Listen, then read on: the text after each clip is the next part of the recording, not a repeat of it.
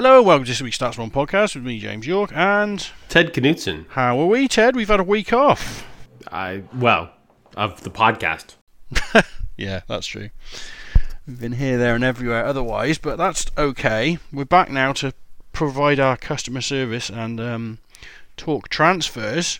Our customer service is that is that is that what this is? It's all customer service, Ted. This is the nature of business. Okay, Anyway, there have been um, actual transfers because we have we have crossed the threshold into July. it feels like it's made a difference, doesn't it? Because we've been talking about maybes and possibles for weeks, and uh, now we've got a bunch of actual transfers that have happened that we can actually slightly run the rule over. And um, yeah, obviously, I think the first one to go with, probably the biggest. Uh, I'm not sure it's the biggest money transfer of this kind of like short period, but it's certainly a big one. The Wan Bissaka to Man United deal, 50 million. Which is almost exactly what we predicted it would be. All right, okay. I don't remember, but I'll. that sounds about right. What I predicted it would be. Yeah, no, that sounds that sounds fine. I think um, in a vacuum, it's okay. Like Wan-Bissaka's had a very promising season last year. There's a few question marks about whether his um, like attacking side of his game is um, up to sniff with. Uh, you know his defensive side of the game, obviously playing with a Roy Hodgson system, and we'll get back to that. But in Roy Hodgson's system, is a lot of defending. 50 million is probably they're going great for a, a reasonably well regarded young English player these days. Maybe. yeah, exactly. I mean, this is basically know, the equivalent of Luke Shaw, but possibly better upside, maybe a little less polish on the attacking. Good dribbler, great physical, um, and and just like genuinely a shutdown fullback, which is. You know, for, for United, people like, oh well, you know, he won't be able to attack this. I'm not sure that's true, and also, you know, you only need to attack with one fullback really. Uh, in most in most attacking systems, like one goes forward, the other one goes back. Um, but yeah, he can beat a man on dribble. I think that this is absolutely fine, especially because there's not only an English player premium, but there's also Manchester United premium in this. The flip side is they're like, well, this wasn't necessarily a position of need, which I understand, I guess. Um, but yeah, all right. So I think the reason why I really wanted to start with Wan-Bissaka was because there's a follow up immediately after this, which is another fullback, but this one's been rumored for Arsenal. All right. Okay. Go on then. So Kieran Tierney uh, of Celtic and Scottish national team has been rumored uh, for Arsenal. Um, kind of like two of the best players in the Scottish national team are both left backs. Uh, Yeah, yeah. and Andy Robertson, and which is like a really unusual probability because like you know left footed and left back and elite. Um, but the thing about the, the Celtic fans, obviously, they're like, well, you know, we can't sell him for cheap if Wan-Bissaka is going for like 45 billion. The problem here is that Wan-Bissaka is going for 45 billion, having done like really special things against the Premier League, and the Premier League we know is quite good. Uh, Kieran Tierney is very good and looks like very promising. Uh, I think he's a year older actually, despite the fact that like all these kids seem almost equally young these days to me, as in my creeping age. Um, but Kieran Tierney's doing impressive things against the equivalent of more than half your league is League One quality. So it, that's why the polish is off it. Like, what are you paying for an elite championship fullback? That's that's basically where the price range is, and obviously, you know, a lot of Celtic fans are going to disagree with that, but we've seen from from pretty much all the models that we've got on both or, or have seen from the gambling side or otherwise. You know, Scotland just isn't a very good league. So uh, I like Tierney just fine. Uh, you got to be careful about the price. Arsenal need a left back because Monreal is basically in, in his twilight, doesn't have the legs to, to play that position very well anymore. Uh, more of a center, center back, I think they moved him toward. Um, yeah, so I think the the last price I saw was like 22 million, which kind of Okay. makes sense. Yeah, I think I, you know, just, just as you were talking, then I was start. My mind drifted to 15 million, and it was like, well, he's young and promising, so add a bit more on. Yeah, 20 million sounds fair, and that's um, it sounds like it's within Arsenal's rumored budget as Um, well. Arsenal's awkward price range, yeah. I was surprised actually. I mean, we, we he's on our list. I don't want to get there too quickly, but there's this talk of this Zaha uh, uh, um, bid of 40 million. Um, I didn't see any jokes about 40 million and one pounds, which there must have been a few around yesterday. Um, but Tottenham Twitter, you know, just and, Yeah, and well, I Liverpool Twitter it. at the same time. I didn't didn't didn't see those jokes because So J- James has made the joke now, everybody. Like we'll Yeah. just give James applause. It's it's yeah. I've approached it adjacently, but anyway, it, Ornstein wrote Ornstein wrote an article on um, I think BBC saying that they've made a forty million pound bid. So interesting strategy. If this is you know if this is even a strategy and what's going on, let's you know reveal that we've bid um, potentially half what I think Palace want for their player. Um, yeah, I don't know where to go with that one. It's uh, uh, Zaha's a bit of a Marmite player to me. Uh, I, you can see what he does well. He can beat his man for fun. Um, he can score goals. His shot map last season was really weird. Really everything from the left side, uh, and then a bunch of goals from the right side. Nothing in the middle. Um, I've always been concerned about his lack of kind of end products. He, he doesn't uh, kind of create much for his uh, team uh, his fellow strikers. Maybe that's partly because he's had strikers on horrible cold streaks such as Benteke. I don't know, but he's you know he doesn't actually you know key pass like volumes have never been like huge. I mentioned this last night. Put out his funny shot map just because it's always always worth a worth a look. And um, someone uh, quick reply was like, "Yeah, but what about all the penalties he wins? What about all the penalties he wins? Which is valid Ish. because he's yeah because he's yeah well that's yeah exactly i mean uh we'll we'll see on that he won five i think last season i looked it up which kind of translates if you're going to be kind and turn that into like some kind of like expected assist assist value it's like kind of 0.15 uh, across the many minutes that he played Nearly on- four extra goals. Mm, yeah, on top of um, yeah, on top of his already expected assist values, which were like kind of about the same. And that But puts they're not that- actually expected assist values. Let, let's, let's give. Yeah, this is like another thing. Uh, yeah, I don't have positive things to say about this, and I think, given the spirit of the transfer window, I think it might just be better for me not to talk about Arsenal for the rest of this podcast in the summertime. Uh, I have, well, I, I mean, last last summer, you know, we had a little bit of shine, like, uh, and Torreira and uh, Guendouzi. Uh, Leno very much on the fence, but he seems to have done quite well. Maybe uh, down to a new goalkeeper coach. Uh, I'm with you on Zaha being divisive and Arsenal being divisive as well. And just can we move on? Feels like Arsenal have got players in that area. Let's move, We'll to move on in- Spurs. we'll move on in a- Uh, on in a Tanguy moment. Ndombele, 62 million euros plus clause. I'm like not going to allow you to talk about this anymore, James. We're going to move. Tanguy and Ndombele for 16 million plus clauses is interesting because that's a huge fee for Tottenham to lay out. Not that they can't afford it. Um, uh, Piggy bank. and yeah, I mean, I think the reference point I, for me there would be when they bought Davinson Sanchez for like 40 million, and it was like they spend 40 million on a centre back. So, you know, with, without that deal, you'd be like, well, I've got no evidence of Tottenham going out and spending big money on a specific player. However, we do now have that one. Liverpool, where Yeah. you, know, you just get the player that you want, you spend the money you need to spend, and they've got the money because they've made Champions League a number of years and haven't spent anything for 18 months. Wait, no, no, no, hang on. I take that back. Uh, that that statement is now incorrect. Jack Clarke has been purchased. Well, not neither of these have gone official yet, but they're No, both. Clarke. Clarke just came across, I believe. Did it? I it, it said, well, I don't know. Hallelujah! This will be a, spectacular moment. Oh yeah, it's just gone in. Wow. But he's loaned back to, to Leeds for a year, so Yeah. It makes total sense though. We we like that deal. We talked about it in past podcasts. Uh, track it down if you want to. Uh, so I think the Ndombele signing would be fantastic, and I'm very jealous about it. So Yeah, I, I mean, I legitimately thought he was out of Tottenham's range um, coming into the summer, and it's. I mean, these are subtleties. And I know the bottom line is like how much money are you going to pay the player or the team that you buy it off. But like the subtleties, when you see reports about the Champions League finalists, in, and you know the players talking about you know Tottenham as a team that you know regularly in the top four, Champions League finalists, you know, the, just this perception thing, even if that has like one percent influence on players actually turning up at a club. And don't get me wrong, I still think the biggest thing will be will you will you pay fees and, and wages? But like it all helps.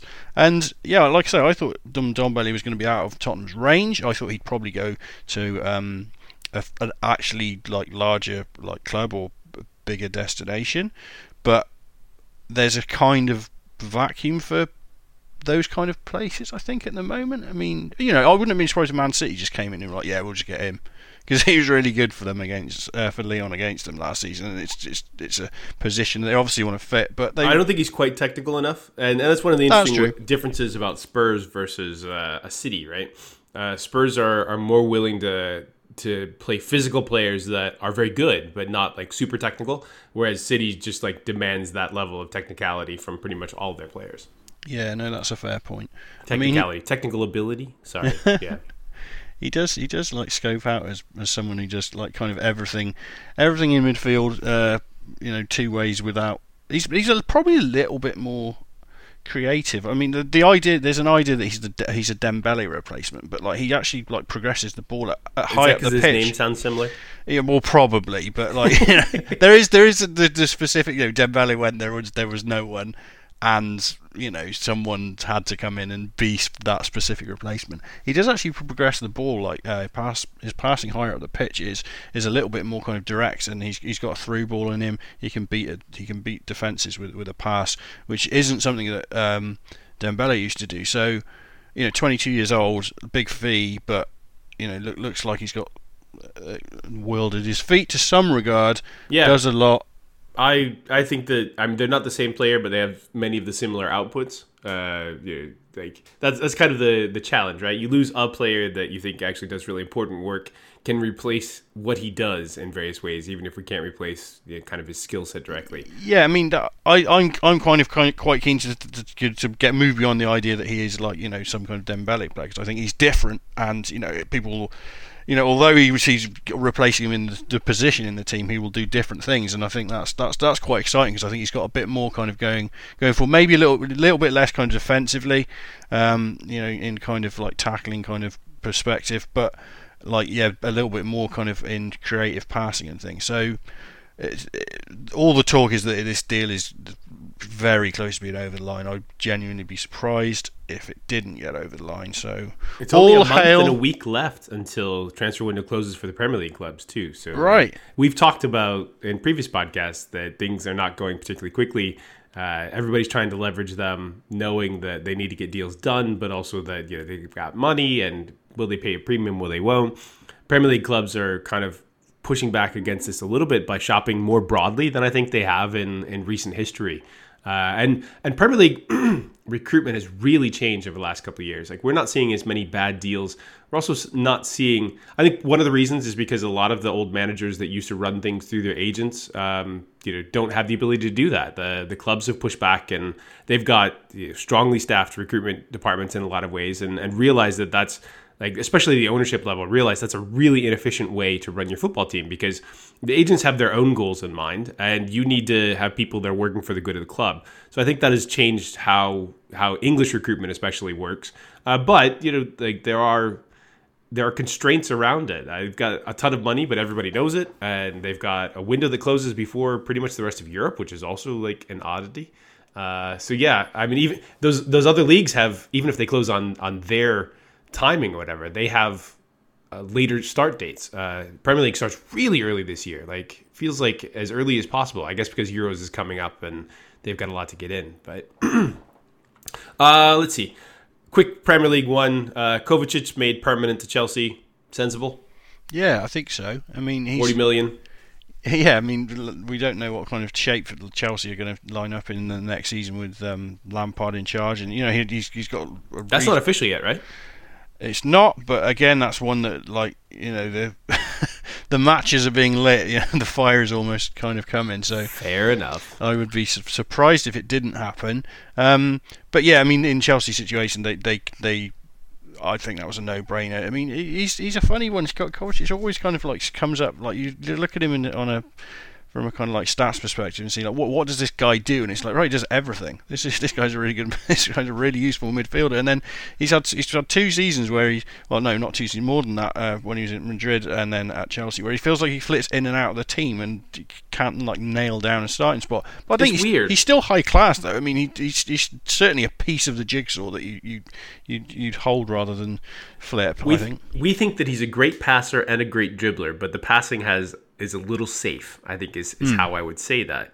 Uh, and and that but also like he he has like a high level of defensive output. Um, So yeah, I, he's a weird one. Like he should be starting pretty much every week. But the two clubs that he's gone to, especially Real Madrid, you know, they've got like serious depth at midfield for the period that he was there.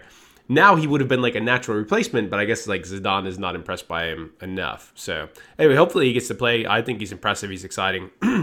Let's talk about somebody else who's really exciting. Uh, Adrien Rabiot finally has a deal for free or on a free to Juventus, who apparently are getting de Ligt as well. Like, where is the money coming from for this club? Just yeah, just just fine. They just got money, just fine. Yeah, someone someone said the other day they were like, like Juve's incomes are like similar to Tottenham's, and it's like okay, that's uh, transfer policy slightly different, very slightly different. Um, but yeah, it's, it was back to back to back kind of really, isn't it? Starting with Higuain, then Ronaldo, and then like this summer now, like de Ligt will not come cheap if if that happens, and you know you've got uh, Ramsey and now Rabiot both rocking up, and Chan last season, Chan turned up um, on a free. I mean, I, I like I like the idea that they're seducing these. Um, I wouldn't wouldn't buy all the central midfielders, but the fact that they're seducing these uh, talented types uh, on frees uh, when they get to the end of their contracts is, is strategically good. But they're also backing it up with you know spending some large fees on players as well. So yeah, the magic money tree over at uh, Juventus is in full flight. Um, I mean, maybe they're just not paying Higuain or Ronaldo anything. That that that would make their budgets work out. I'm just like anyway. It doesn't matter. It's not my problem. No. Uh, Rabiot is excellent. Uh, also has like excellent hair, and he is a fucking unit. Man, I, I I've seen that guy live and in person, and you're just like, whoa, you're really big. It's a bit like the the Dele effect, where um, you know back in the days, like feels like Dele's kind of a, a thin kid, but you stand next to him or you see him standing next to him, and you're like, wow, you are a serious athlete. And and Rabiot has even larger presence because he's got you know giant hair. So the guy with big hair always looks like a big guy in the middle. And maybe this is it, like for Fellaini, Guendouzi's like get get big hair, be a central midfielder. People are like, yeah, that guy stands out. But Fellaini's also huge, right? Like this, it's not, Yeah. This is all about the, the, the image and the ethos of, of being wide. Anyway, um, I, I divert. It's early in the morning.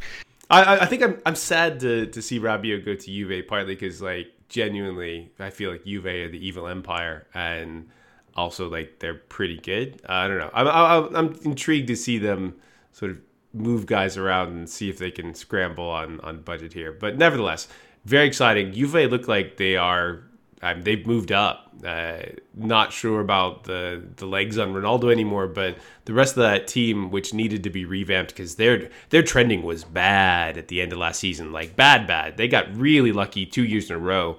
To I'm moderately lucky the first year, and then this year it seemed like just pure insane luck uh, to win the to Serie A. Uh, they needed to do something because like the the attack, I think especially had, had like cliffed on them. So, anywho, uh, we're gonna let's go back to England for a little bit. Um, some moves happening from and around the championship to Premier League clubs. Right, go on. What we got? Che Adams to Southampton, right around 15 million. Yeah, I see. You've probably got more opinions on this than I have, but I had, I had a look at him, and I had a look at his, his, his like general overall stats looked a bit kind of like they looked okay. They didn't like jump off the page. Like his shot volume was kind of like middling and things. And I looked at his shot map, and he's got like a bunch of. He's converted loads of shots from like just on the edge of the box, like six or seven shots just from this kind of like range, and it's almost like enough shots that you you wonder if he's got like a. Uh, I wonder if he's got like this a specific like talent for just like finding the corners, uh, uh, just you know from this kind of like 18 yards away. Uh, Sweet spots, yeah. yeah, I mean, I, I don't want to lean too heavily into that because it might just be one of those things. But you know, he scored. Uh, I think was it 20? Was it 21? Might have been 21. Um, 21 plus penalty. right last season. He played a lot of games, so you know the classic championship striker scores a lot of goals because they played 40, 40 odd games or whatever it was.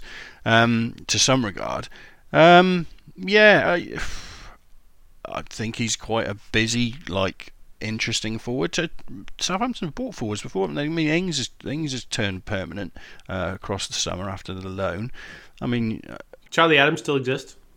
And Charlie, no, you mean Austin, Charlie Austin. Yeah, Charlie Austin. Sorry. yeah, um, yeah. So, yeah, yeah he's an, he's an interesting one. I mean, obviously, you shopping for the for the best of the championship is, isn't a bad strategy in itself. I don't know. I don't know if Adams is um, Adams is the best of the championship, but I can I can understand why someone why someone's made this deal. Um, just looking at his kind of like general numbers, although I think I'd be a little bit cautious about it. Yeah, so like our numbers suggest that he's basically league average uh, because he played just a lot, like 44 full 90s as a 22 year old. Extremely strong though, and and for a few years has kind of been like one of the the under the radar potential gems in England. Um, I think he is homegrown as well, so like that you know helps out. And and maybe you think that his his long range shooting, like he does have maybe he's got like real power behind the shot, and and that might convert into into something useful. Um, you know, I don't think that the price is bad, but I'm not excited by it. So like you're like this is basically an average deal that uh, you know, you would have hoped for something a little more for that price, but you know, given the homegrown potential premium, it's not bad at all. And and Adams was you know at least moderately in demand by a couple of different clubs, so yeah, that that price makes sense because of the market itself. Yeah, it feels. I mean, I, I might be doing the kid down a bit, but it feels like I could I could see him like moving for that fee within the championship kind of thing, and then uh, like maybe moving him up to the Premiership is is a slight risk in that regard. Again, like you say, the fee the fee isn't anything to be to be fearful of. So you know you can you can you can probably make that gamble, but I think the exact same player, but you know, thirty percent better stats as Neal Maupay, and you probably would have paid thirty percent more for him. So there you go. I, I would have rather had had uh, or Maupay or however it's pronounced uh, from Brentford. Um, but yeah, I mean, it's it's in it's in range. It's not bad. All right, moving right along. Dug it up, dug it up. Matt Targett, another Southampton guy, but now uh, a fullback, moving to Aston Villa. I believe he was at Fulham for a bit, and then kind of rode the bench at Southampton last year. Is that right? right, you could be right. I'm, I've not followed his career, but he's going for 14 million to uh, to Villa, which seems. I guess again these these must just be like you know these are just the kind of like you want someone who has played in the Premier League and they're not old, therefore it's 10 to 15 million. That's just what it is. Again, it feels it doesn't feel like it moves a needle anywhere unless like Villa may perhaps Villa have a need in that position particularly. I don't Nikos and I had exactly the same read uh, in the office this week. So Nikos is our technical scout um, who worked with me at Brentford and Midtjylland. And he's like, wow, Villa are buying a lot of championship players. And, and that is exactly where I'm at with this. So, hmm, yeah. I've target probably low end of the Premier League, top end of, of the championship. Not quite the target you might be aiming for uh, if you want to really improve your squad. But yeah, I mean, Villa have like a funky squad too, especially for the, some of their loans were like some of their best players. I think their midfield's genuinely good, but they got to fill in kind of all sorts of stuff around the edges and the Steve Bruce thing where they just spunked so much money on contracts, um, you know, for old players, which I guess eventually helped get them there. I, I think I had a Twitter argument about this with somebody at one point where I was basically they're like, well, you know, the you can't say that the Villa plan was wrong because they got into the Premier League. I'm like, you could say the Villa plan was wrong if you wanted to be the same owner that continued to own the club that got into the Premier League because they were going to go bankrupt and they had to sell their club. So, uh, you know, all part of the master plan, Ted. All part of the master plan. if you can divest yourself of an entire club because due to bankruptcy and then watch it go into the Premier League, then that's brilliant. I mean, that's absolutely the way to go about it. If you would like to still own that club at the point that it gets into the Premier League and gets that Premier League money, maybe that wasn't the best way to go about it. Yeah, yeah, I think that's fair. Uh, so yeah, though I mean they signed Wesley quite recently, who I'm a little bit on the fence about as well. We talked about him last week. So We're not on the fence. We think that was a dumb deal. yeah, all right, but there's always the chance you could get proven wrong. I can't be having too many takes here, Ted. I've got, I've got to rein back on them a little bit. This is true. It doesn't mean that we know everything. It's just like we have opinions because we've done this professionally and still do this professionally for customers uh, around Europe and elsewhere. And yeah, uh, don't do that. All right. Um, here's a good one. So this is one that I actually like. Uh, Timmy Weah from PSG uh, went on loan to Celtic and then goes to Lille for 8.1 million euros. So we're we're less than pounds here. Right, yeah, that's that feels like a, a, a very cheap deal. He rode a bit of pine up in Scotland. He didn't. I mean, he got on the pitch a bit, but not. When he got on the pitch, he was like, you know, uh, better than half a goal a game at age 19 in a league that kicks the shit out of you. Yeah, So I'm I'm pretty stoked by this deal. I'm like I don't know what the I don't know what the clauses look like. I'm sure there's like a significant sell on clause, but this is good. Like this is this is a very sensible deal and, and exactly the type of thing you would you would want to see teams make. Um, yeah, no, and that's it's funny, isn't it? If you just look at that price, like you know, eight, eight, eight million euros versus the ones we've just been talking about for like kind of like fifteen or or potentially even more. Um, it's it, that's that's possibly the difference between you know just shopping outside of the Premier League, and of course we understand, you know, well understand that you know you need quotas of uh, homegrown players and such, but you know when you when you see you know a player that has potential and you know could, could be quite useful going for like eight million euros uh, within um, within France, then you think it's no wonder that people are looking to shop more and more in France, and you know that there there are talented players to be had there. I mean, Lille had a good season last year, didn't they? I mean, I think they finished when they finished second or something. Yeah, they finished second. So yeah, it'd be interesting to see if they if they strengthen. I mean, obviously, where's one for the future, really.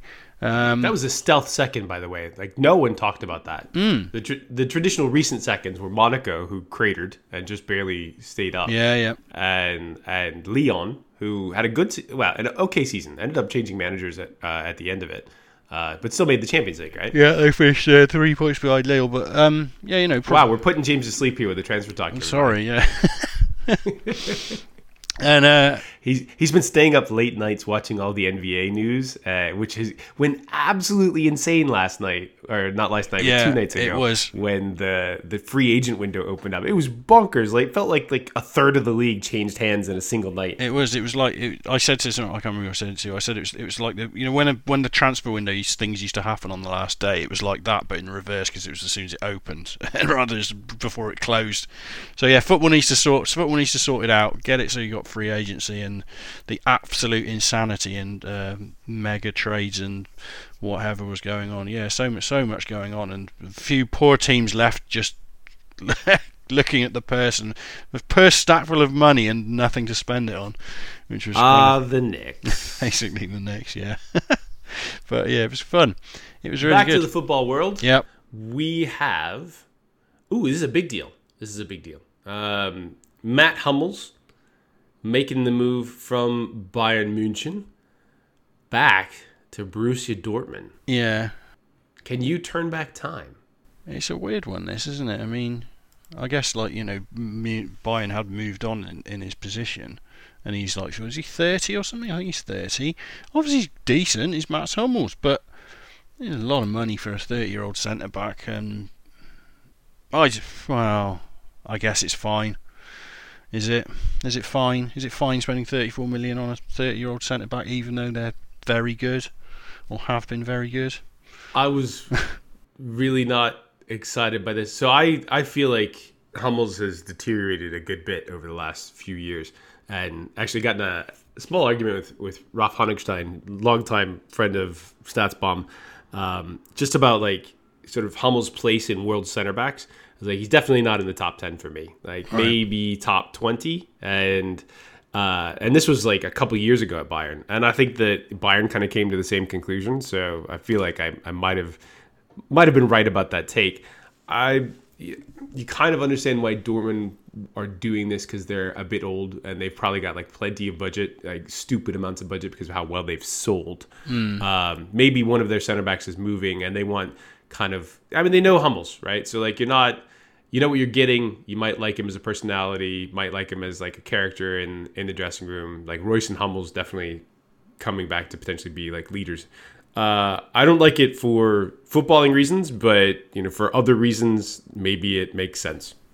Yeah, I mean they've spent a lot of money already this season. Nico Schulz from Hoffenheim, Thorgan Hazard from Gladbach, Brandt from Leverkusen. And But that's not a lot of money, right? It's like 25 billion clause or yeah, they're, not- they're all twenty-five odd million, and um, yeah, so they spent about 120 million already without making it their tra- traditional. I suppose Pulisic went out. Uh, that yeah. that counts. Well, for and it's an it. Usman Dembele, right? Mm. yeah. Uh, I didn't like their transfers last year. I mean, they've they've done over the time. They've they, they've done some good things in like digging out young players and then flipping them. Obviously, the classic example. Uh, last I loved their centre backs last year, though. Last season's that feels like you're going into something here. Sorry, we'll, we'll veer back, pull back, James, pull up. Uh, let, us stay in Germany though. Um, so two Wolfsburg transfers, I believe. No, one one Wolfsburg, one one Gladbach. Uh, Xaver Schlager uh, from Red Bull Salzburg and our friend Rene Maric uh, going to Wolfsburg for 11 million. Man, I love that deal. That deal's so good. That yeah, that feels like a kind of um, again price potential talent of a player. Like the, the this is a nice fitting. it's not too much money. You're not you know the risk isn't isn't insane. Uh, if if you assume that there is you know an overperformance because he's on a super team in Austria, which there is, and they play to the Red Bull style, which you know may or may not be the, t- the style your team plays. But his outputs were were basically like the defensive side of Naby Keita and uh, and also like uh, ball mover as well. Like man, you for 11 million, you got to be really excited by that. And he's like what 21 yeah. years old. That like all of that clicks. That's that's that's fucking great. Um, Stefan Lainer to Mönchengladbach, which I believe is where Marco Rose and, and Rene went, 11 million. Lainer's quite a bit older, uh, 26 years old. He's been kind of one of the stars in in Austria, unsung stars. Uh, but you know, going into a team where he knows the management team, uh, you know, plays as a as kind of dynamic fullback, really important to certain systems to have fullbacks that are able to do a lot of things. Uh, so that one just like makes a lot of sense. Um, all right, so let's go to a guy that neither of us really had paid attention to. uh oh. Leandro Trossard from Genk, not be to, not to be confused with Ghent, uh, in Belgium, uh, and he is off to Brighton, who seem to like uh, players from Belgium, uh, for fifteen million is what what I read. Right. Okay. How do you feel about Trossard? I don't know much about him. I'm looking at him on the fly here. He takes a lot of shots. I'll give him that. A lot of shots. Uh, some of them are quite wide. Um, Shot quality's a bit distant. bit scruffy. He's got a bunch of like long range shots. Belgium's become fashionable, hasn't it? Like uh, Djenepo went to uh, Southampton. Yeah. Uh, this guy's going in here. I'm sure there was another deal out of Belgium. Oh yeah, of course Wesley went to went to Villa. It's funny you just get these little pockets of like fashionable leagues. Maybe this is where we're at. Maybe people are actually. I mean, obviously Brighton have got you know uh, smart people involved there, and you know uh, known to look at uh, stats and stuff. We I think Bissouma and Johan were both players that we were on our radar and went went there last went there last summer. Um, coming out of France and Holland. But you know, we're kind of like we were really excited by. Jahanbakhsh, we were unsure like how he would deal with the physicality yeah, of this league. There was definitely yeah, but there was definitely a numbers case at the very uh, release. You know, the, these players might have like come onto uh, you know come onto a shortlist at the uh, in in the first instance by you know a kind of like numbers scan, and you know that kind of Brighton are looking at it. So I wonder if yeah, I wonder if um uh, you know, Belgium's Belgium's one of these leagues that like people are thinking like, well, maybe we've got some gems there. Maybe that's a league that hasn't been hasn't been evaluated quite as strongly as other leagues. I always remember uh, Wilfred Ndidi when he came out of Belgium had insane defensive numbers, like just I'm not saying like tackles and interceptions are the the the be all and end all of uh, the defensive numbers by any stretch, but his his numbers were just wildly high, and yeah. you, you'd almost like you know I mean you'd, you'd put him on a short list literally just by you know one scan of the numbers and be like right okay what's this kid doing, and he's proven to be a perfectly uh, serviceable kind of like Premier League midfielder since he's arrived and he's still very young, so you know you you could see how that one came out, but yeah interesting little pockets. Um, yeah, Trossard himself. I, I, I, again, this my big abiding thought is like league translation from the Jupiler League out of there into into the Premier League. Um, again, like he, I mean, he plays off the left. He's taking a lot of shots for someone who's playing off the left. I mean, that feels like that feels like you know what what can occur if you're playing in a slightly stronger team against weaker He's got teams. a pretty chunky bit of one sort of central uh, from just outside the 18 as well. Like one, two, three, four, five, six goals in that space. Uh, that would be one where like you look at it, you see that trend. He's also got like three three, four, five from from wide. He's got his goals come from weird spaces. Let's, let's they're a bit. They're a bit funny enough. They're a bit kind of um, a, a cross between Che, Che Adams and Wilf Zaha, like you know, wide, wide Yeah. left, and that, that just that kind of like 18, 20 yard like hit. If, And so this is James and I admitting that we have not watched this player. His scouting is probably pretty intriguing. Uh, maybe you pick up a lot more from there. We're just looking at numbers and, and kind of our experience on this and, and knowing pretty well the quality of, of most of the the European leagues at this point. But yeah, I, I would say that I'm intrigued by this. Um, cautiously optimistic, but uh, there might be some flaws in his game. Then again, if, if you just think he's a good long range shooter and, and that's important, you know, so be it. Yeah, it, uh, you'd always be like slightly interested by Brighton signings, just to see, you know, think like, you know, what, what's what's the idea here, what they're doing, and obviously they're going to be really interested going forward with Graham Potter in charge, and you know, a slight change of pace. Um, the idea is presumably that um, the kind of like signings and the squad will be a little bit more joined up than we felt uh, beforehand, uh, and you know they need to improve their metrics next season. So yeah, they're, they're still shopping. They're still shopping off what feels like a different list to a lot of uh, a lot of clubs. It feels like Yeah. Brighton, Brighton go and get their own players. They, you know, they go and find identify players and get their own players. And you know, maybe there's some of them risks and you know, high upside players uh, potentially, and maybe they're not all going to strike. But yeah, Bright, Brighton remain interesting in in that sphere certainly. Alrighty. Um, one more, and then we've got like so much stuff to talk about from a StatsBomb perspective. So uh, stick with us there. Don't don't just jump. Uh, Andre Gomes, twenty-two million, like the most exciting transfer of the summer, right? We, I'm sure we've discussed this. Good. Okay, done. Um, it, it was it was made final. Uh, yeah, no, it's um, it is what it is, and I, I don't actually mind at 22 million, and I think uh, it's it's they there's there's talk they're trying to get Zouma permanent as well, so it's interesting they've they've you know they've made loans, uh, they're obviously you know there's been decisions made within Everton that they want to convert these loans into permanent deals, uh, which. uh, As a theory, I, I, I don't mind. Again, It's a try before you buy. You know? Yeah, they- maybe you rent to own. there's there's there's some logic there, and you know may, maybe you you know you're saving a few quid somewhere along the way by um, not paying the big fee outright uh, straight away. I don't know, but anyway, um, it's it's okay. It, it gives it gives them someone in that position, and you know, Everton. It'll be interesting to see if Everton do invest. We we say this every time. Like they've still got a lot of players on their squad. Uh, it, whether they Everton go out and try and um, buy, you know, a big star or you know someone kind of hoovering behind like the big clubs who are who you know who, there's a lot of players who could go uh, to a variety of locations, but there are probably not enough huge clubs to pick up all the players that are looking for moves. And Everton and West Ham's and these kind of kind of teams that could step in behind and maybe grab grab a uh, useful player just to you know uh, give them a little bit extra. So we'll monitor that as we go on. Anyway, yeah, Uh, StatsBomb stuff. Ted, lots been going on. Hang on, before we do that, there's like this huge match tonight. Oh yeah.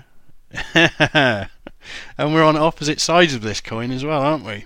My wife, my wife pinned me down. So tonight uh, is is England versus the United States in women's World Cup, and we were sitting on the couch while I was watching the the USA France game, and she's like, "All right, so England versus uh, versus USA, which side are you on?" I was like, "Oh, oh man, I."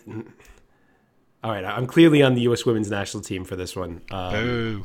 I, I grew up rooting for them. Like I, Ted, you're American. But- I will forgive you. You're an American. but I'd be the flip side for the for probably for the men's team. It depends. I, I don't know. That one I would waffle a lot more on. But the women's national team is just like part of my life for 20 years now. Wow. Uh, so yeah, it's I'm definitely rooting for them. And also like I can't root against Pinoe, man. I'm still irrationally rooting against them after their disgracefully winning 13 0 in the. I, I, it's, it's still this whole thing tickles me, but yeah, no, it's great. We've got we've got uh, uh, England, my team, versus the the natural enemy of this tournament, the American national uh, women's national team. So yeah, it's all fun. It's uh, it's it nicely set up. Sure, from a tactical perspective, I think England have had some issues in pleading possession, um, especially between their fullbacks and their and their wingbacks, or not wingbacks, but their their wide forwards. So I think that that is going to be an interesting challenge. And then just facing up against that American midfield. That American midfield has been very, very strong through most of the tournament. Um, you know, despite the fact they scored 13 goals, the the thing that's gotten the U.S. women's national team to this point uh, for the Met or uh, for the U.S. has really been quite a stout defense for the most part. So uh, England have some talent, but it feels like technically they're not quite there. Uh, give them another four to eight years, and and it fe- certainly feels to me that they will be among the very best teams in um, in the world among among the women's. I, obviously, like they were there in World Cup semifinal. I think that there's a bit of a gap between quality from what I watched uh, throughout the course of this tournament. Um, you know, France is a bit closer to the U.S. and and some of the the other European clubs, but that said, like you know, England should be pretty happy. They do have a number of excellent players. Um, you know, Georgia Stanway, I think, is uh, is lightning. Um, yeah, no, I've liked her when she's on the pitch. She, she looks quite useful, and uh, obviously Lucy, Bronze looks decent. She just looks like the just looks like she knows what she's doing. Which uh, absolutely plays in Lyon. Really comfortable on the ball, just really really competent, and that you know that's not a slight on anyone. But she just you just watch her watch her, and she just looks like the best player in her part of the pitch, and like in just in control of things. And but I think US are worthy favourites. There's no denying that. Um, I think they're not prohibitive favourites uh, by the betting markets. I think they're you know kind of like. Um, uh, I can't even think of a line, kind of like 1.5 or something. I think they are, but it's it's it's up for grabs, and of course, let's hope uh, that England can win. It's a semi-final of a national tournament. England, England, uh, like England, men or women's team do not win semi-finals of national uh, international tournaments. So this is pretty much the threshold, right? Yeah, that's that's where they get to, and that's that's good because you know you got to be you got to be in there pitching. You got to give yourself a chance. Uh, but yeah, here's hoping because I think okay. So so StatsBomb stuff we got. So this weekend we are in Los Angeles. Uh, please, you still got time to sign up for the course. We are teaching introductory uh, introduction to football analytics. James and I are both there. How exciting! And we are also teaching set pieces on the Sunday. Uh, still plenty of space available. It'll be a Bank of America or Bank of California Stadium um, at our friends the LAFC. So, and we're gonna go to a game I think on Saturday night. Also pretty exciting. Got to go watch actual football. Oh my God, who knows? Um, James and I have been traveling a bit lately. That's why we were off last week. Uh, just could not make it work, and I had to go down to Egypt to um, StatsBomb South, or where our where collecting group is to to catch up with everybody there. Um, another huge announcement yesterday. We are running our own conference. So StatsBomb Conference 2019 will take place at Stamford Bridge on October 11th. Uh, should be around 350 tickets for sale. Uh, total, we will run 50 at student discount, which will be half price. You'll have to prove that you have a student ID that ID that is valid. Um, and we haven't named any speakers yet outside of one. Uh, we will confirm speakers as they confirm with us. Uh, it's our job to make this awesome, but I think a lot of you, especially listening to this podcast, have have faith that we're going to be able to do that. And um, our first confirmed speaker is someone that I, you and I are both really excited about. Yeah, definitely. ben Benjamin Pugsley, the old uh, the old podcast man. I mean, only three people have ever, ever been on this podcast, and that's me, you, and Ben. So we're gonna do a live podcast, and Ben's gonna be involved, and that's great. Yes, so we're gonna run a StatsBomb live podcast. That'll be one of the the panels for uh, for the conference. We're going to run two different tracks or rooms for the conference. One of which will be more of a strong research focus. The other one is kind of more general. Uh, so, you know, depending on what your interest is, uh, you'll be able to do both of those. We're going to feature some of our own research uh, as part of this. So we'll we'll feature some of the stuff that we think is at least cutting edge for our stuff on our data. Uh, we're also going to run a research competition. Uh, James and and you and, and Nikos will be heading that up in our analysis department. So very very cool there. And I'm like really looking forward to this. It feels like I've been at so many other people's conferences it was time to to do our own, basically. I think yeah, I think the you know the main thing is it should be good fun. It should be a good day. You know, it should exactly. be an enjoyable day. And you know we've been to like thing, things like this, you know, around the place, and you know, they always are, and it's always good to chance to like meet people who are interested in this stuff, and you know talk about it, and make you know make make contacts and make you know make friends and stuff. Like the the you know StatsBomb's coming on a long journey, um, over the last kind of six seven years. And you know, getting to the point where we're actually like running a conference and doing something like that, that's that's really cool. And you know, the, the courses are one thing. We'll we'll be doing courses as well, like close by uh, to the time of the conference. But like you know, the conference is you know a completely different thing as well, and will will will enable a kind of like you know broad amount of like interested people to get in you know one or two rooms together and communicate and yeah, just you know enjoy the day. I, I I'm really looking forward to it. I think it'll be excellent. We have not put tickets on sale yet. They will go on sale over the next couple of weeks. Uh, it's mostly just to save the date. We wanted to announce it as soon as we got the venue locked down. Also knowing that it's not that far out. It's like you know four months or something like that. So uh, three months. Wait, we're in July, uh, July, August, September, beginning of October. Okay, yeah. Um, so make space. We'd love to see you in London on October 11th. And then we've got one more huge announcement that I'm not allowed to leak, but you'll find out more in just under two weeks' time. Is it cool, James? Yeah, it's cool. It's good stuff. Uh, more things that everyone can get involved in. That's you know one of the StatsBomb uh, tenets that we st- stand by is uh, spreading the word, Ted, and we're going to certainly be doing that again. Cool. I, I can't say anymore, but I'm I'm like really excited by it, and I, I'm just it's basically like a kid at Christmas. Like we've got 13 days before this thing is gonna gonna happen, and uh, yeah. So that is the end of this week's StatsBomb podcast. Thank you very much for listening. We will be in Los Angeles. Please come see us uh, this weekend uh, at the Bank of California Stadium, and until next time, adios. Bye bye.